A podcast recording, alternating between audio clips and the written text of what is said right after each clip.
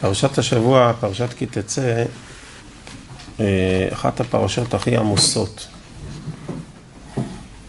אה, אין בה, אין בה כמעט מרווח לנשום. אה, רצף אדיר של מצוות, עשה ולא תעשה, במעברים חדים, מעניין לעניין, מנושא לנושא שלא קשורים אחד לשני. מעברים חדים מסדר נשים לסדר נזיקין, לסדר זרעים, מהלכות של המשפחה להלכות של ציבור, להלכות של אה, קרקע, מעברים מאוד מאוד חדים, עומס מאוד גדול של המון המון פרטים.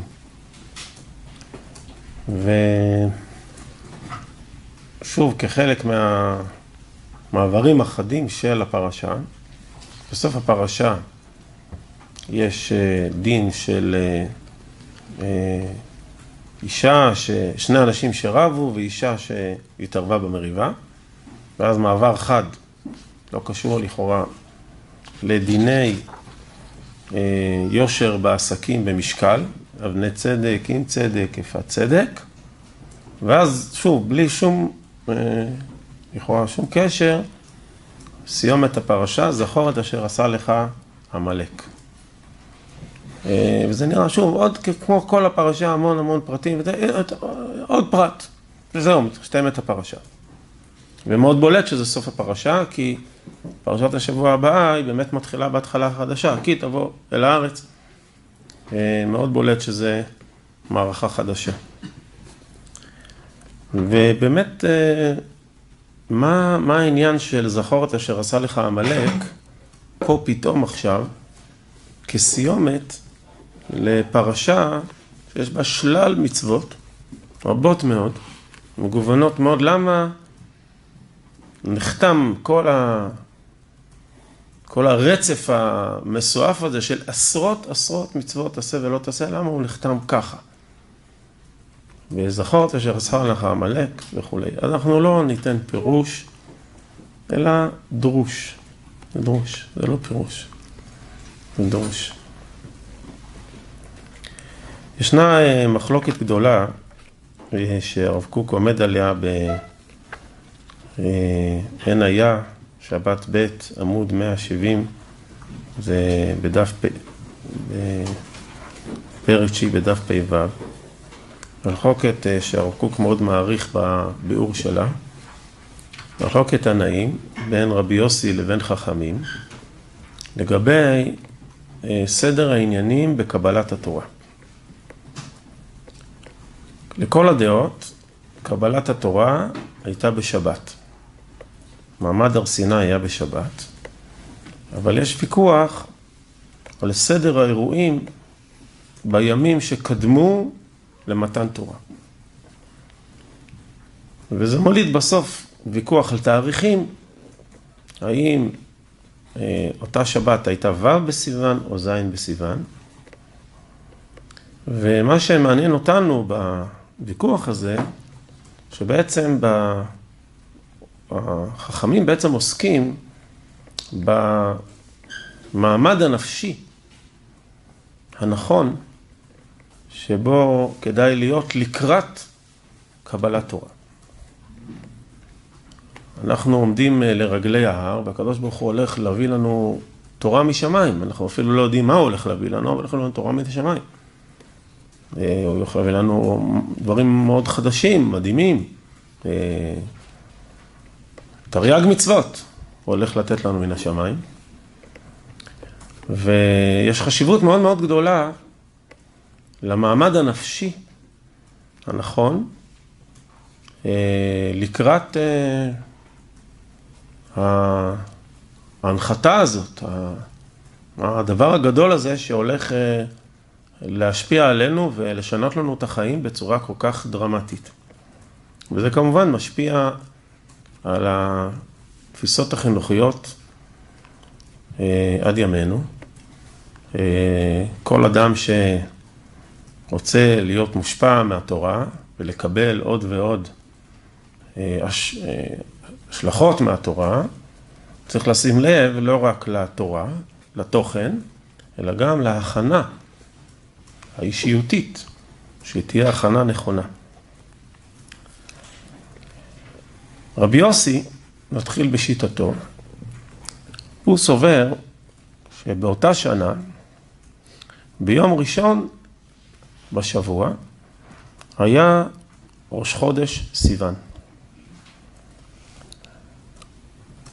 הרב בעין היה, פה, בעמוד 170 סעיף כ"א, רואה כבר כאן התחלה של אמירה. ההכנות למתן תורה מתחילות בכך שבראש חודש היינו ביום ראשון. אבל מה זה מעניין? למה זה חשוב לומר שראש חודש היה ביום ראשון? מעבר לוויכוח או דיון אה, התאריכי, מה העניין בזה? שראש חודש הוא היה דווקא ביום ראשון. אומר הרב, הלשון של הגמרא איקבא ירחה. אה, נקבע החודש, בלשון בארמית, ירחה, ירח. הירח. הירח זה המאור הקרוב כל כך אלינו יושבי הארץ. כוכב, שאנו מרגישים כל כך פעולתו עלינו, ועל שמו נקרא החודש שהזמנים מתקדשים על פיו. זאת אומרת שכשאנחנו מקדשים את הזמנים, אנחנו מקדשים אותם דווקא לפי המאור שקרוב אלינו.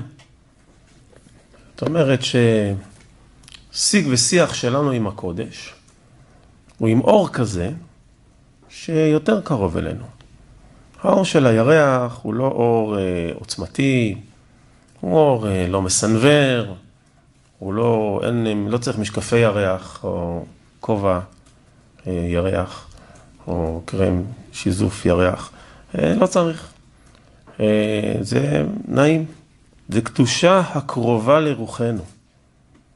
כך זה הצעד הראשון לקדושה העליונה של אור התורה. זה מאוד חשוב שהצעד הראשון לקראת קבלת תורה הוא לאור הירח. כלומר, אור שקרוב אל העולם האנושי, יש בו מחזוריות, יש בו התחדשות, בו אור אה, נעים, לא חזק מדי. וזה נקבע דווקא ביום ראשון. למה דווקא ביום ראשון? כי אנחנו רוצים שהאור של התורה ישפיע על כל ימות החול, על כל החיים שלנו. ולא יישאר שום תוכן חילוני או חולני שלא ייקבע במהלך הגדול של התורה. זאת אומרת שאם אתה מעבד ומעכל את התורה באור שמתאים לחיים האנושיים, יש יותר תקווה שזה ישפיע על כל החיים. מיום ראשון עד יום שישי, על כל ימות החול. אתה רוצה שהתורה תחדור לכל החיים, לכל ימות החול, לכל צדדי החול של החיים שלך, זה כבר, כלומר מיום ראשון, זה מתחיל בעובדה שזה נעשה לאור הירח. וכדי להמחיש עוד יותר מה הכוונה אור הירח, אנחנו הולכים בעקבות רבי יוסי. מספר לנו רבי יוסי שבאותו יום ראשון, הלא ראש חודש סיוון, בני ישראל כבר הגיעו לרגלי הר סיני. הם מגיעים להר סיני, וזה היעד שבו, זה המקום שבו אמורים לקבל את התורה עוד כמה ימים. ומה עושה משה באותו יום ראשון, ראש חודש סיוון? לא אמר לו ולא מידי. כלום. לא אומר להם כלום. לא שהולכת אה, להיות פה התרחשות רוחנית, ולא שהולכים לקבל תורה, ולא תתחילו להיטהר, כלום. לא אמר לו ולא מידי. משום חולשה דאורחה. הם עברו הליכה, הדרך קצת מעייפת, יום ראשון, תנוחו.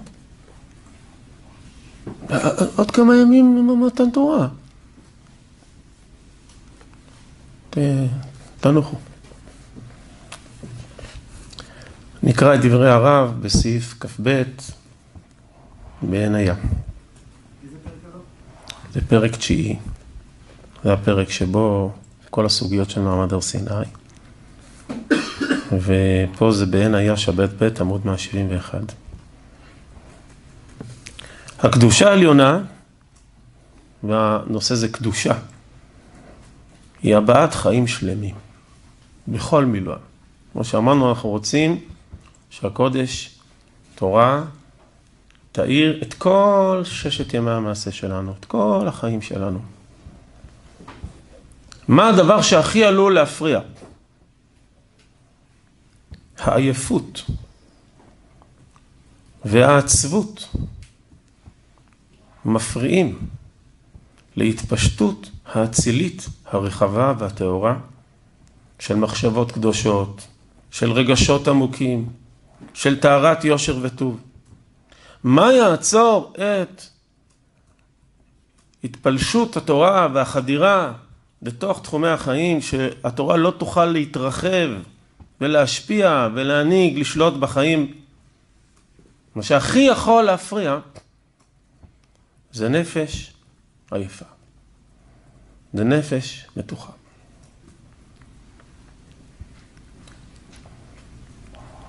כי המטרה היא לא לתת תורה. המטרה היא תורה שהיא תחדור לכוח החיים. לכולם. היא צריכה להיות תורת ירח. תורה של ירח היא תורה שמסתכלת על כלי הקיבול, מה מצבו. אתם קצת עדיין בטלטלה מהדרך, תנוחו. עד שלא תהיו עייפים, שלא תהיו מתוחים. העייף והיגע יוכל תמיד להיות לברות למלטעותיו של העמלק הרוחני אשר לא ירא אלוהים. פרשת השבוע שלנו, זכור את אשר עשה לך עמלק, בדרך בצאתכם ממצרים, אשר קרחה בדרך, ויזנב בך את מי? את הנחשלים. מה זה נחשלים? נכשל זה אדם מאחור, מפגר מאחור.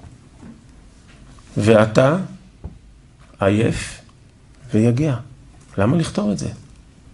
אז אפשר להגיד שזה בא לספר על רישותו של עמלק. אה, הוא ניצל את זה שאנחנו עייפים ויגעים. תקף אותנו במצב לא טוב. נו בסדר, כל, כל צבא עושה את זה. זה טקטיקה, ככה עושים. הרב נותן פה פירוש. או דרוש, יותר נכון. שאת מי עמלק יתקוף? את מי העמלק הרוחני שלא ירא אלוהים יתקוף? מי עלול ליפול בחוסר יראת שמיים? דווקא זה לא הבעיה הרוחנית, זה הרבה פעמים עניין נפשי. מי שהיה עייף ויגע.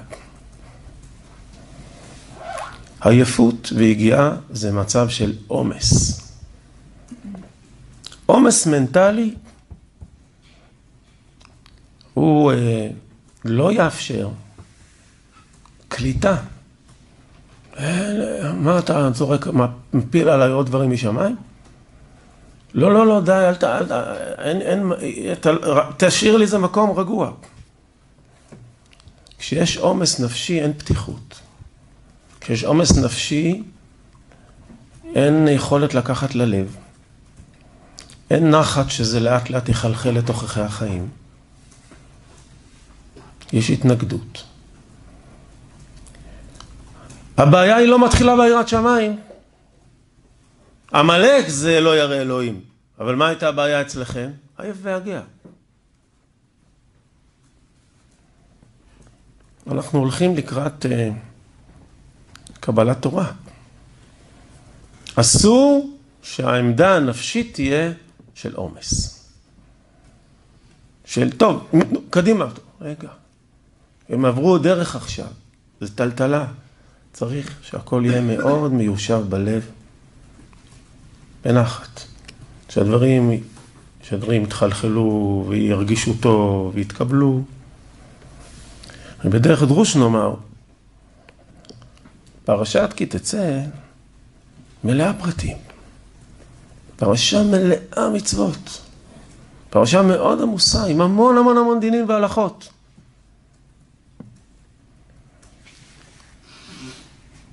אומרת התורה בסופה, רגע, כל המסה האדירה הזאת, תיזהר. יכול להיות שעמלק יאכל אותך, אם אתה תהיה עייף ויגיע. את כל מה שאני מלמד אותך, צריך לעכל בצורה של מצב נפשי, רגשי, נינוח. לא במצב מתוח, לא במצב של עומס. הנושא זה הנפש. יותר טוב, אומר הרב, שהרשמים הקדושים יתאחרו מעט. אז מחר, אחר כך, לאט לאט. שישוב הכוח לעייף, כשהחלש ירגיש גיבור, גבורת הגוף, שהגוף צריך להתחזק. צריך תשתית פיזית, נפשית, בשביל גבורת הרוח והנשמה. צריך כיסא יציב. אם אדם לא אכל ולא שתה ולא ישן, אם אדם יש לו מתח, אם אדם עמוס, אם אדם מכל מיני סיבות, או סתם בגלל שיש הרבה עניינים רוחניים, אז הוא מוטרד. צריך את זה וגם את זה וגם זה חשוב, וצריך לעשות גם את זה, המון דברים חשובים. אתה לא שם לב. אבל הדברים לא, לא נספגים טוב בנפש שלך. אתה כבר לא אוהב, אתה לא שמח בתורה. כשיש חולשה, נוצרת תדמית לא נכונה. רש, רושם מזויף, ציור, ציור בכתבי הרב תדמית. שכאילו מה שהשם אומר לנו, כאילו התורה, דבר השם, אסוציאטיבית מתחבר לנו לחולשה. למשהו כזה מתיש. התדמית הזאת מזיקה מאין כמותה יותר מבעיות רוחניות כביכול. ולכן צריך להניח לעייף.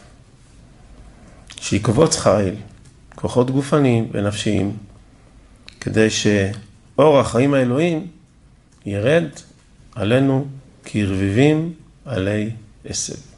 כשמשה יגיד בפרשת האזינו, אני רוצה לדבר תורה, התורה צריכה לרדת על הנפש כמו טל שיורד על העשבים. ככה זה צריך להיות.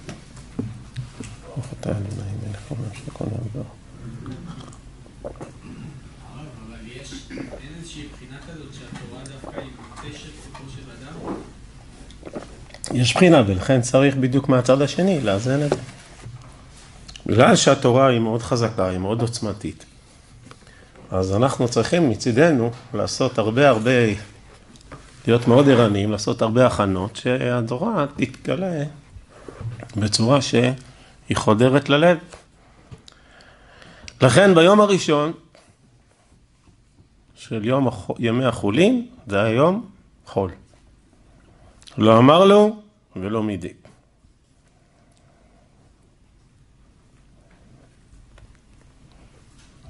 כן.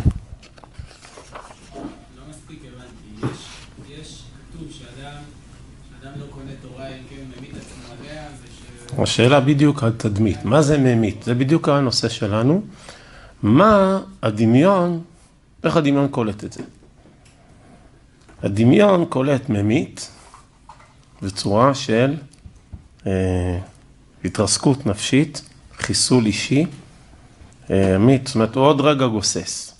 התורה כמו איזה, איזה לבנה אדירה כזאת, לא יודע, איזה קיר פח, נפל לך על הגב, ממית עצמו בעולה של תורה. נכון? או שאדם אומר לחבר שלו, תשמע, אני מת עליך. אז מה הכוונה? שאתה מעמיס עליי עומסים? זאת אומרת שהמושגים, אומר הרב, הם יתפסו, יתפסו אצלנו בתדמיות שלהם וישפיעו על היחס הנפשי שלנו. וזה מאוד מאוד דרמטי. כי זה מה שיקבע אם נהיה בעד או נגד הרבה פעמים. התדמית תקבע. ויש לנו אחריות לא רק על התוכן, אלא התדמית הנפשית. ופה יש תפקיד מאוד מאוד גדול לדברים שהם לכאורה שייכים לעולם החול. יש להם תפקיד מאוד משמעותי.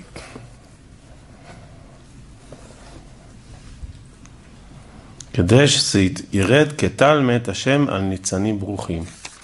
שהיום הראשון לא יהיה מטושטש בעייפותו. זה נקרא עמלק. ככה מופיע עמלק. איפה הוא מופיע? כשמישהו עייף יגיע.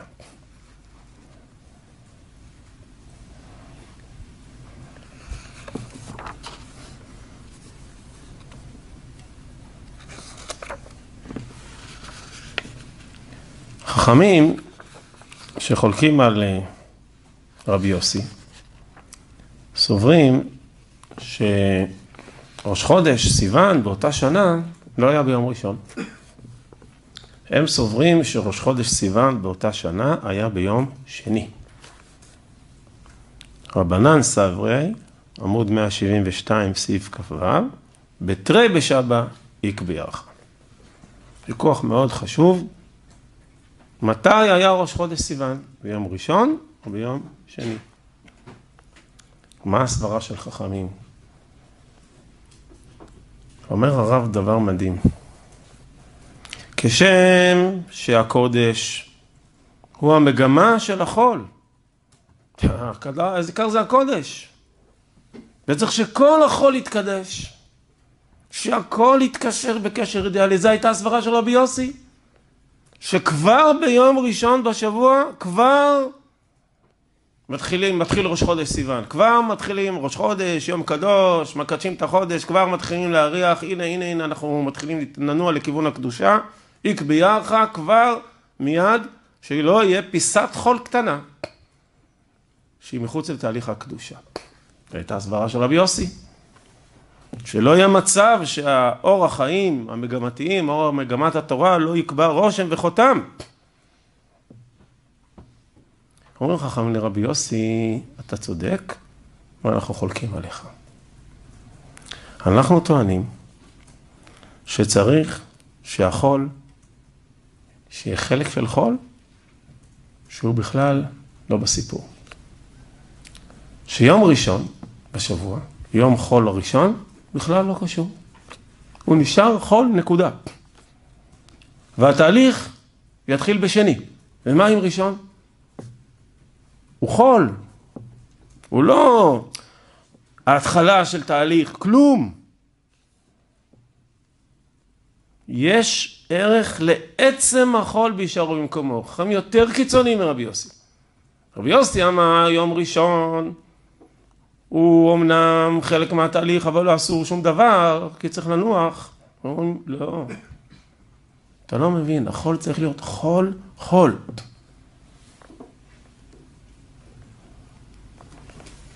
מה היתרון של החול? למה זה חשוב שיש חול כזה? קודם כל, אם אתה לא תיפגש עם חול כשלעצמו, אתה לא תמיד ת, תעריך ותהיה צמא ותבין מה באמת תורם הקודש, מרוב קודש, שכל הזמן הקודש מכל הכיוונים, אז uh, אתה כבר לא מבין, אז, אז מה, מה באמת ה, הדבר המדהים הזה של קודש? כמה הוא, מה, מה המשמעות שלו, כמה הוא אור גדול, לא מבדיל בין קודש לחול. צריך שיהיה חול כדי שנבין מהו קודש. אבל טוען הרב יותר מזה. החול, בניגוד לקודש, יש בו הבדל תהומי יסודי בין חול לקודש. כשהרב דיבר על הקודש, הוא קרא לקודש אור החיים המגמתיים. כשאנחנו שומעים את המילה קודש, אנחנו מיד שומעים ייעוד, מגמה. כשאנחנו מקדישים משהו, זאת אומרת שאנחנו קובעים ייעוד. אז אם מקדיש את זה לטובת, קובע לו ייעוד. מקדישים את החיים למען משהו. מקדישים מבנה למען. המושג קודש תמיד מתקשר אצלנו לתכלית, למגמה, לייעוד. ולכן הקודש, יש לו את התכונה המאוד חזקה, שהוא יכול לחבר. כי כשיש ייעוד גדול, כשיש תכלית ומטרה, אז uh, הרבה דברים יכולים להתחבר ביחד. לכן הקודש יש לו תכונה של לכלול, להכליל. זה נכון. הקודש הוא מאוד מאוד יכול לצרף ולחבר ביחד, כי המטרה מחברת את כולם, את כל האמצעים, לתכלית אחת. לפעמים, מרוב קודש, התכלית מאוד חזקה. המטרה המאחדת מאוד מאוד דומיננטית. אבל המשמעות והמשקל של כל אמצעי מצד עצמו קצת נעלמת ומטשטשת. עולם החול, והחול של הים במובן הזה הוא דוגמה טובה, הוא ללא מגמה, ללא תכלית. ובסדר, מי אמר צריך מגמה ותכלית? מה היתרון? שכל דבר הוא עומד בפני עצמו. הוא לא אמצעי ל... הוא מצד עצמו. משקיעים בו מצד עצמו, יש לו נחת מצד עצמו, הוא דבר לעצמו.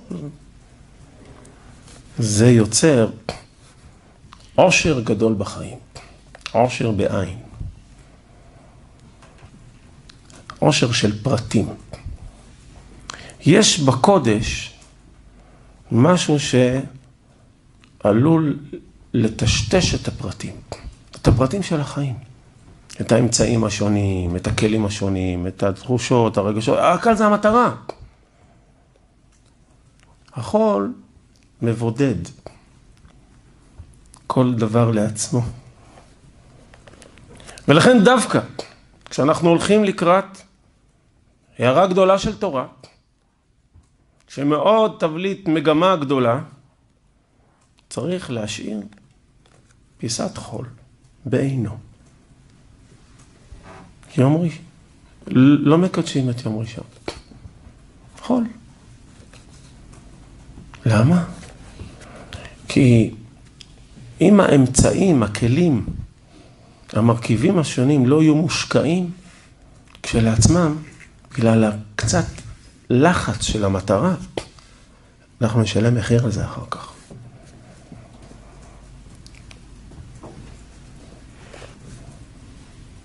כלומר, כדי שהחול יתמזג יפה, התמזגות שלמה של הקודש, צריך לתת לו לנשום ממש לבד. כדי שלא, כן, לא, לא, אתה, בלי המגמות, בלי השפעות, בלי כלום. להשאיר את החול בעינו. כי החול הזה צריך להיות חול טוב, חזק, משוכלל. וברגע שאתה שם לו איזה מגמה מעל הראש, אז הוא כבר... הוא יותר מדי כבר אה, במשימתיות.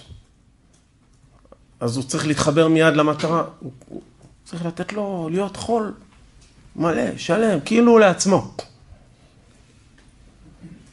צריך שיהיה חול לבד. בלי שום חולשה, בלי שום חיסרון של חול. כן. אה, נשאר אה, עצמאי, זה לא יכול להביא אותו בסוף למקום שהוא גם מזיק למציאות? לא, כי מיד אחר כך עוברים לקודש. האם הוא לא מקושר לקודש? אה, הוא ירצה להיות קשור לקודש. הוא ירצה להיות ביחסים עם הקודש. הוא חול. ויש שם קודש. והחול, אה, היא לאט לאט ירצה או יראה מה, איזה דבר טוב נותן הקודש. אבל הקודש ירוויח. הוא ירוויח חול חול. לא חול כאילו. לא חול מאולץ, לא חול מגויס, חול באמת. בלי שום חולשה גופנית, למה? שלא יטשטשו הציורים העליונים בחומר חלוש. הוא אומר שאם החול לא מספיק חזק, אז זה ישפיע על הקליטה, שוב, על הקליטה הנפשית, שכשהקודש ייתפס בנפש, אז הוא ייתפס גם בצורה קצת לא מספיק חזקה ועוצמתית. זאת אומרת שלפי זה זה עוד יותר מתחדד, שביום שני לא אמר לו ולא מידי, משום חולשה דאורחה גם לפי חכמים. זאת אומרת, חכמים משקיעים יומיים, יומיים, כלום. יום אחד חול לגמרי, ויום שני הוא כאילו ראש חודש, אבל הוא גם חול. כמה חשוב שעמלק לא ישתלט לנו על החיים.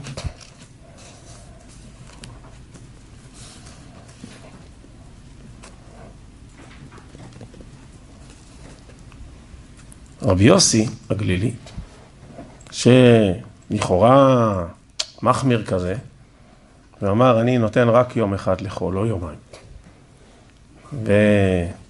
ויאללה, יום ראשון כבר מתחילים ראש חודש, מתחילים ככה זה, טוב, אבל בוא, מחר יום שני כבר זהו, מתחילים לדבר על עניינים של קדושה. רבי יוסי הגלילי הזה, הוא מצד שני סובר, שמשה הוסיף עוד יום אחד לקראת מתן תורה מדעתו.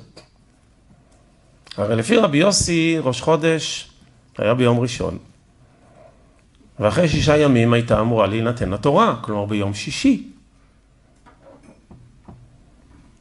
ומשה החליט להוסיף עוד יום, בהכנות לקראת מתן תורה. הוא הסכים על ידו.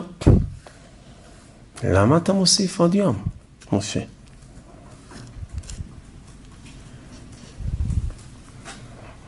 אומר הרב בעמוד 173, סעיף כ"ט.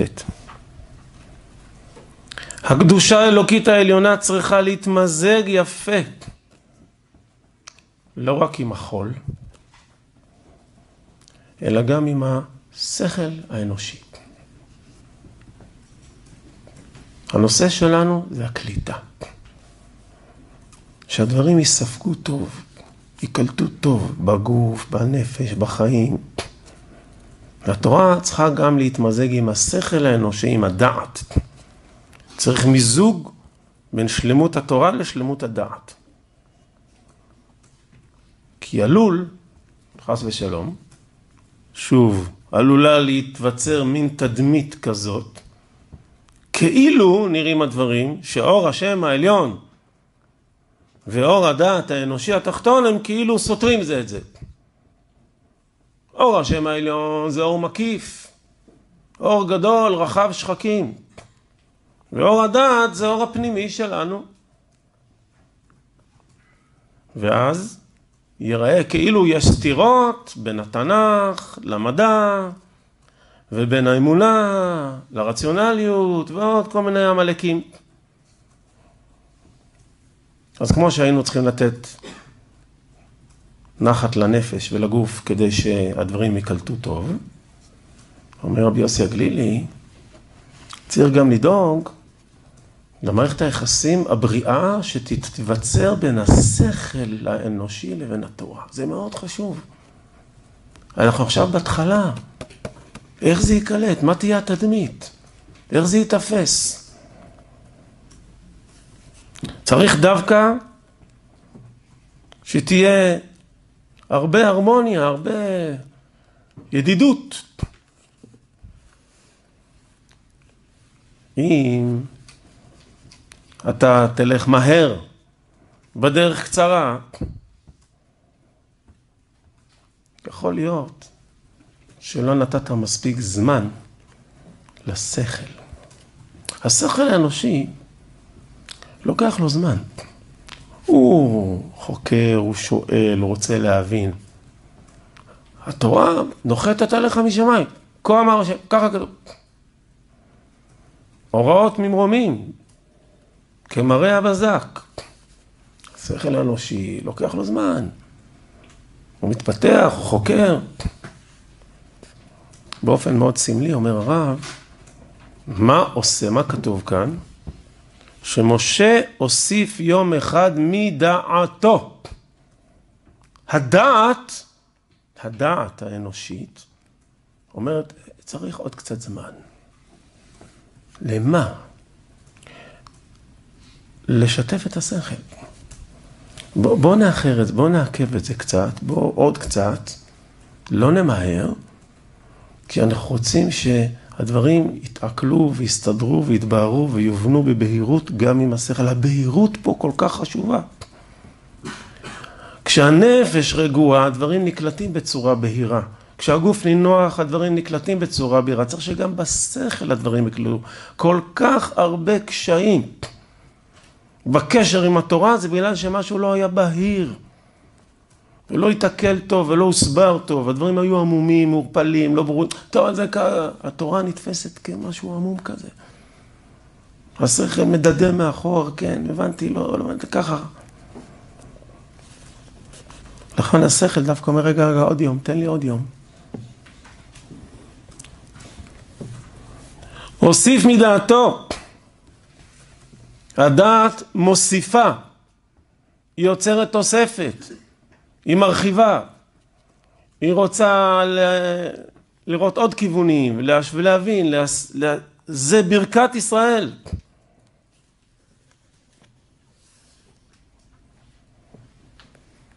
אז רבי יוסי הגלילי, שכאילו קיצר יום אחד בהתחלה, הוא מוסיף עוד יום אחד אחר כך בסוף.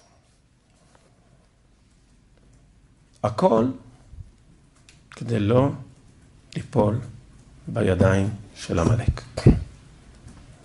שלא יהיה האדם עייף ויגע. עייף ויגע זה מרוץ. עייף ויגע זה מתח, זה לחץ, זה עומס. זה משהו לא בקצב שלי.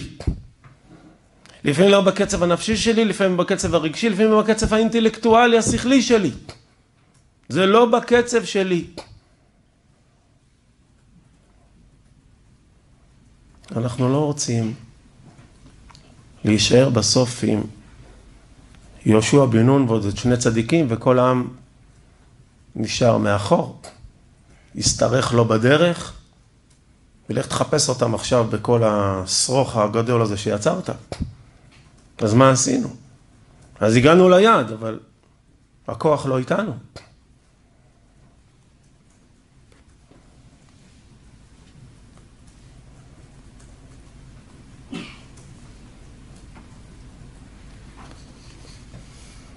צריכים שהדעת התחתונה, המעשית, שמתלבשת עם דברים קצת יותר מוגבלים ונפשיים, שהדברים יתקלו ויבואו ויבררו.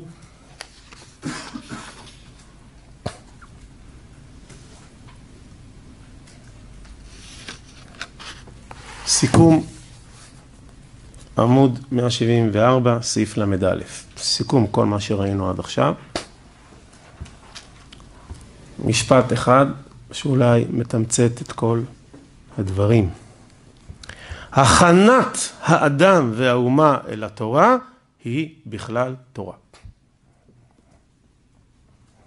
ההכנות לתורה זה חלק מהתורה. היום הראשון הזה, היום השני הזה, היום האוסף מדעתו הזה, זה תורה. באמת, הקדוש ברוך הוא מסכים על ידו.